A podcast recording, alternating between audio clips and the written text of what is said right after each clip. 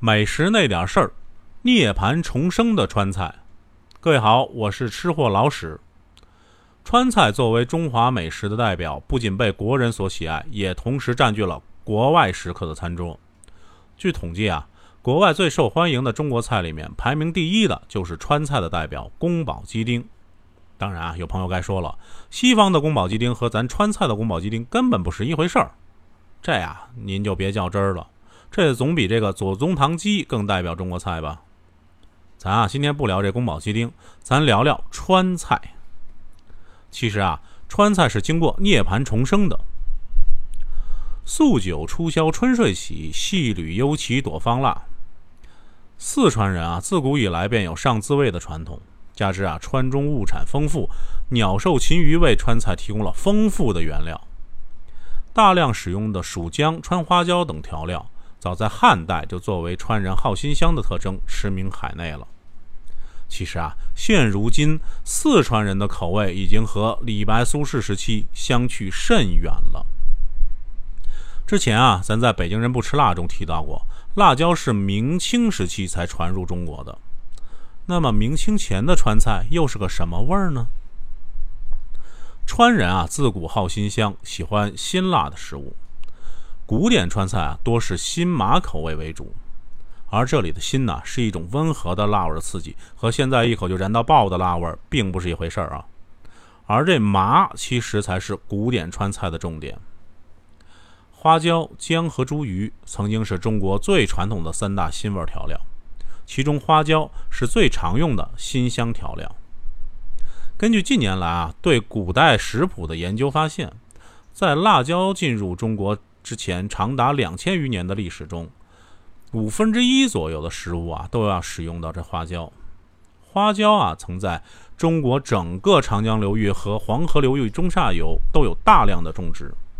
在花椒食用达到鼎盛时期的唐代，菜谱中啊使用花椒的食物比例啊占到了百分之三十七。花椒啊曾在辛味调料中占据了毫无疑问的统治地位。但从明末以来，花椒在饮食中的出现频率开始持续走低了，很多菜啊不再以花椒作为原料了。明末的时候啊，花椒入谱已经仅占到了百分之十八点九，而且基本上都被挤占在四川盆地一带。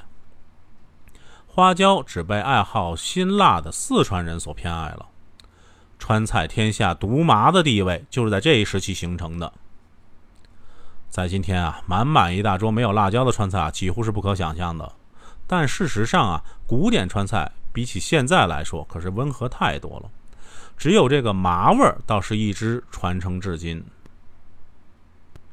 古典川菜的毁灭，现代川菜的崛起，川菜在涅槃中重生。川菜啊，起源于战国末到南宋末，四川啊，共经历了三次大规模移移民。第一次移民啊是秦灭蜀之后，第二次移民啊是东汉末，第三次移民啊是唐末动乱中。这三次移民啊都有一个共同的特点：移民的高文化水平把中原地区先进的文化带到了四川，因而促进了四川文化的进步和繁荣。而饮食作为文化的一个重要方面，也得到了体现。在隋唐五代时期，巴蜀饮食文化经历过一次繁荣。两宋时期，古典川菜成为了全国的一大菜系。换句话说呀，到了北宋，川菜就单独成了一个全国有影响力的菜系，这就形成了现在公认的古典川菜。随着历史车轮的向前推动啊，元到清中期，四川饮食文化开始衰落和萧条了，而这一切的诱因啊，都是因为不断的战争。第一次毁灭啊，是南宋末年蒙古军队对四川的入侵。在长达五十一年的战争里，人口从南宋中期的一千二百九十万减少到了元末的十六点五万。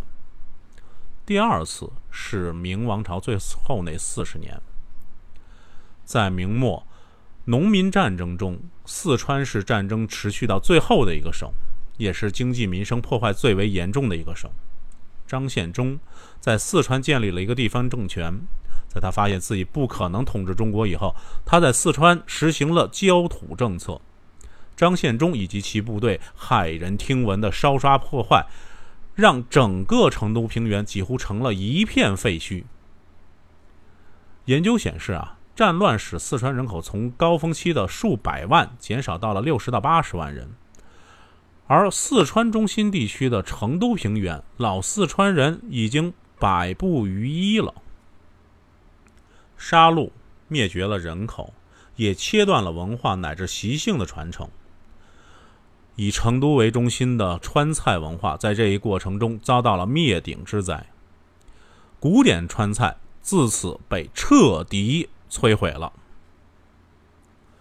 四川人啊是不服输的，而川菜作为四川的代表，也像川人的性格在烈火中重生了。现代川菜啊，大概诞生于一八六一年到一九零五年，这是和啊四川文化在晚清的腾飞是分不开的。这主要是由移民烹饪文化的混合，并在上层示范文化的鼓励下。包括烹饪学家的影响下发展起来的，它很少受到古典川菜的影响。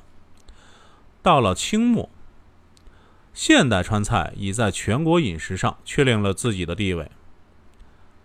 在咸丰末到光绪末这短短的四十七年时间里，现代川菜已经发展到了惊人的规模，并且除了清鲜纯、浓并重、善用麻辣的分类之外，还形成了按地区的分类，既有这个成都、重庆、自贡、内江、泸州、宜宾、眉山等地区的流派，此外还有数不清的各县名吃和各地的小吃。现在啊，据统计，全国普及率最高的菜系，莫非现代川菜莫属了。估计啊，您现在已经很难找到完全没有川菜馆子的地区了。好了，喜欢的请您点赞、关注并转发，咱下期见。